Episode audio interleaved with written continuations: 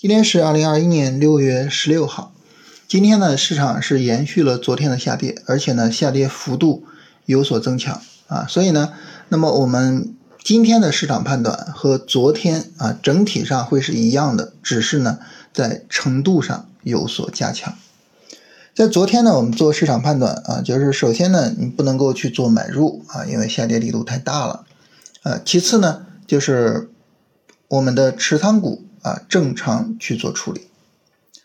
那今天呢，首先还是不能做买入啊，因为还是下跌力度太大，是吧？这个三十分钟下跌的持续性非常之强啊，向下跌破三五六零之后，一点回头的意思都没有。那这种情况下呢，就是你要做买入，至少要等到什么呢？等到下一次三十分钟下跌，也就是一个三十分钟的反抽，然后呢，再有一个三十分钟的下跌。呃，如果说那个下跌跌不下去，这是我们最早能够买入的时候，那程度上的增强是什么意思呢？就是因为这个下跌力度实在是过大啊，一个底部结构啊，比如说底背离啊，一个底背离有可能起不来，这个时候呢，说不定啊，到时候大盘它可能有底部结构，但是呢，我们也不做买入啊，我们再等一个三十分钟下跌啊，这个也是有可能的。啊，因为它现在的下跌力度实在是太强了，所以不排除说市场需要一个反复探底的过程。啊，这个事情呢，我们需要等到市场这个新的三十分钟下跌走出来，我们到时候呢再去做判断。这是第一个程度的增强。第二个呢，就是我们昨天说，就是我们手里边的持仓股啊，整体的表现还是比较好的。这也就意味着什么呢？在昨天收盘的时候，我们手里边其实还是有大量的持仓的。啊，我在昨天收盘的时候呢，个股是持有五只股票，啊，那么今天呢，因为大盘再度大跌，啊，所以这个时候呢，这个个股开始撑不住了，啊，有的呢是冲高回落，啊，有的呢就直接回落，所以这个时候呢，啊，这很多个股票呢就需要去做出场，那到今天收盘的时候呢，我手里面持有多少股票呢？就只剩下最后一只股票了。这个时候呢，就面临一个问题，什么问题呢？就是踏空的问题。你手里只有一只股票，然后呢，你又不准备去做买入，那如果说市场微转，这个时候呢，你也就会出现踏空。啊，这个问题呢，在昨天并不是问题啊，因为昨天，呃，手里边的仓位还是比较重的，是吧？啊，你这样走微转，那好，那我欢迎啊，啊，但是呢，今天这就成了一个问题，所以这里呢，就需要去考虑一下。就是当我手里面没有股票的时候，我还坚定刚才的判断，还是坚定的说不做进场吗？啊，这个时候一旦说市场走出来微转，那这个时候怎么办呢？所以这个问题呢，就需要提前讨论，提前去考虑好。首先第一个啊，刚才我们说了，市场下跌力度大，别说当前这个三十分钟下跌。啊，下一个三十分钟下跌，哪怕下跌力度小，都有可能不做买入，所以这个时候肯定是坚定的不做买入啊，踏空就踏空了，这是第一。第二呢，就是我们考虑，其实呢，我们不想踏空，就需要买股票，而你一旦买股票，就会面临另外一个风险是什么呢？就是亏损。所以其实当我们说我不想踏空的时候，你不是说你选择了没有任何风险，而是你主动选择了亏损的风险，所以这个时候就有一个问题变得比较重要，就是踏空的风险和亏损的风险，那么你愿意承受哪一个？你又愿意或者说你又想去回避哪一个呢？这其实是我们去面对这个踏空问题的时候真正需要考虑的问题。那对于我个人来讲，大家知道我基本上来说是比较怂的。所以呢，我更愿意接受踏空，而不是本金的亏损啊。所以这个时候呢，那么我会去考虑不做买入啊。这是第二个，第三个啊，我们考虑，如果说市场真的是微转了，那这个时候啊，我踏空了，我会怎么样呢？实事求是的讲，我会非常高兴。为什么呢？因为这说明市场有可能进一步的上涨。啊，这说明三月二十五号以来的这个上涨，它有可能不会终结。如果说市场明天是一根大阳线，直接上三千六以上，哇，那就太好了啊！我满这个等于什么空仓啊，完全空仓踏空了一个超大规模的阳线，但是呢，我会是非常非常高兴的，因为这就意味着后市可能会有非常好的行情。所以这是最后一点啊，踏空在我看来不是很大的问题。实际上，我踏空越多，我可能越高兴。所以从这三个角度来说呢，就整体上啊，那么我虽然股票只剩一只了，但是呢，不会做买入啊，这是整体上我对于这个行情的一个处理。那么现在呢，因为这个下跌力度比较大哈，所以我们现在也不得不不去考虑一个问题，就是三月二十五号以来的这个上涨有没有可能会终结？就目前来讲呢，这个上涨终结的可能性是比较大的啊，所以呃这个时候呢，我们在思维上呢也应该会有一些防守的思维了啊，不应该老想着说啊我要去赚钱啊，我不能踏空，就不能老想这个问题了。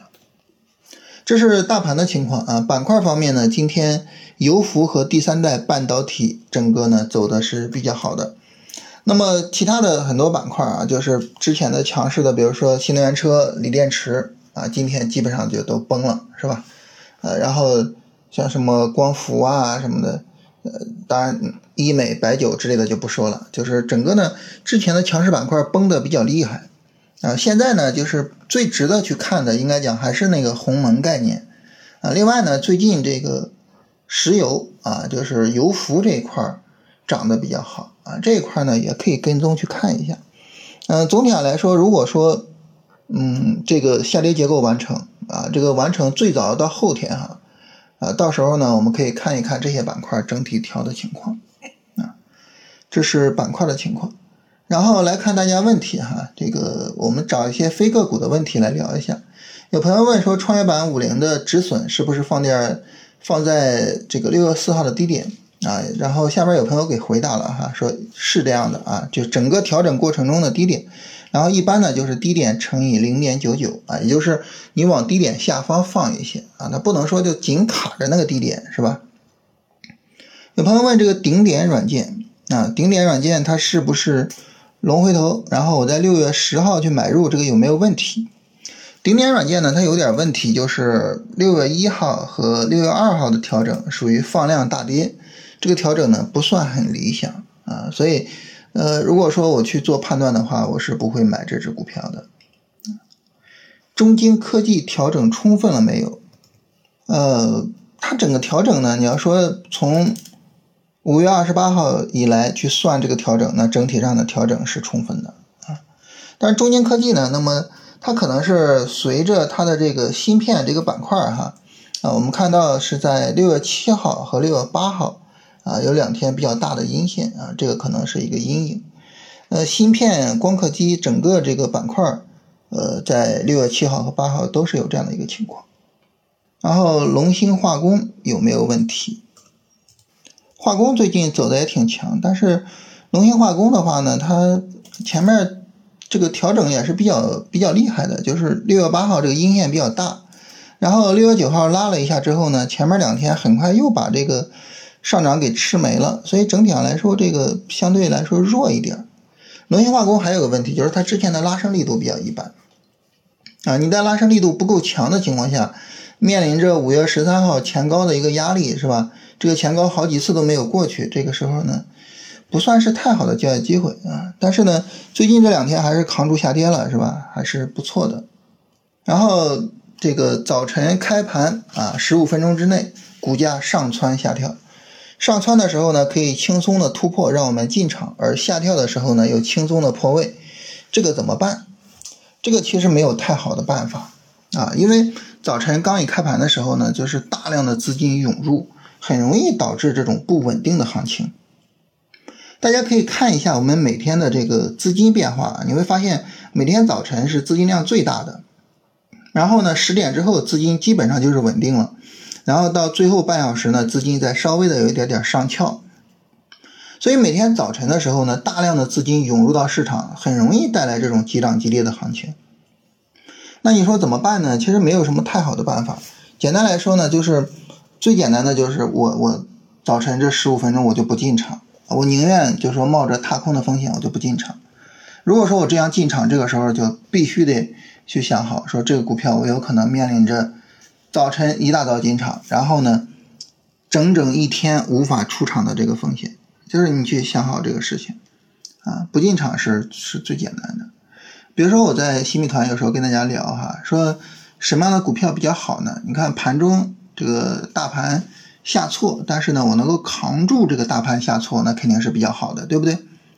这个时候呢，我会说什么股票扛住了呢？哎，扛住的这些，我会把早晨大涨的给排除掉，就早晨大涨的不在讨论之列。我们只讨论那些正常运行，但是呢，我没有跌下去，我扛住的这些个股啊。所以，呃，早晨呢，你可以考虑说不去做这个进场啊，就是除非说，比如说我这个大盘走的也很好啊，大盘呢可能它一早大盘就有一个进场位，或者是呢板块特别好，或者是个股特别好，机会不容错失啊。除非是这样，否则的话呢，其实可以等一等。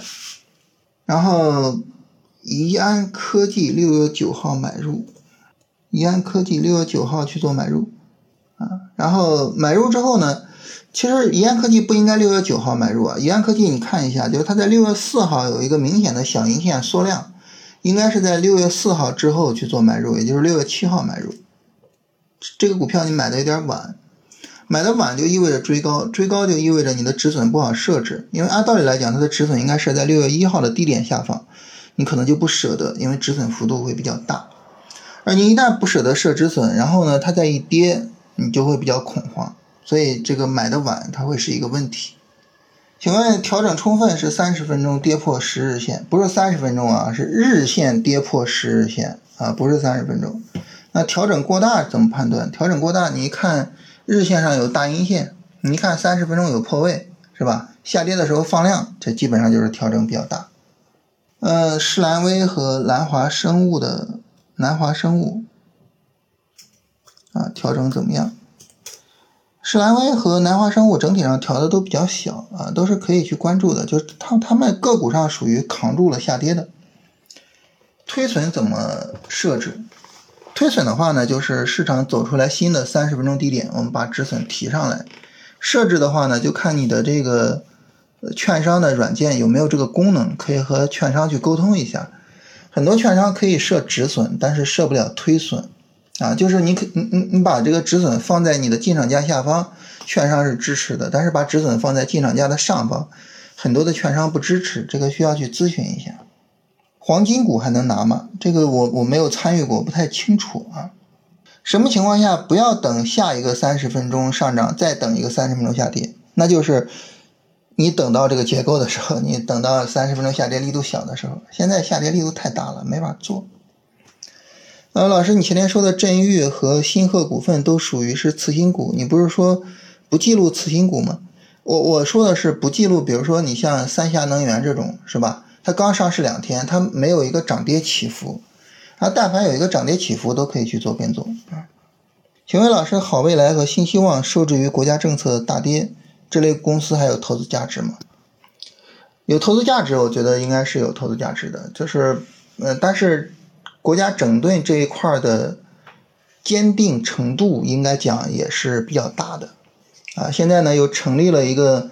呃，就是教育部又成立了一个相关的部门，专门去管控这个课外的培训，啊，所以这一块的影响应该讲还会是比较大的，嗯，所以它的整体的价值中枢肯定是要下移，但是呢，你考虑这个问题，就是课外培训它属于是一个，它属于是一个刚需，你说我，比如说我们作为这个学生家长，你说我们有什么办法吗？你说我们想去做课外补习吗？肯定不想，是吧？我我们当然希望，呃，小朋友是吧？这个朝九晚六啊，然后非常舒服。但是你只要是最终那个高考不改，你前面这些什么素质教育也好，什么减负也好，什么限制课外培训也好，就是这些都没有任何意义。只要最终高高考这一件事情不改，你你改前面的它有什么用呢？没有意义啊，所以。从这个角度上来说的话呢，就是它是一个刚需啊，就是我觉得后面从市场的客观需求上来讲，那么还会是非常大的客观需求啊，这个是没有任何办法的。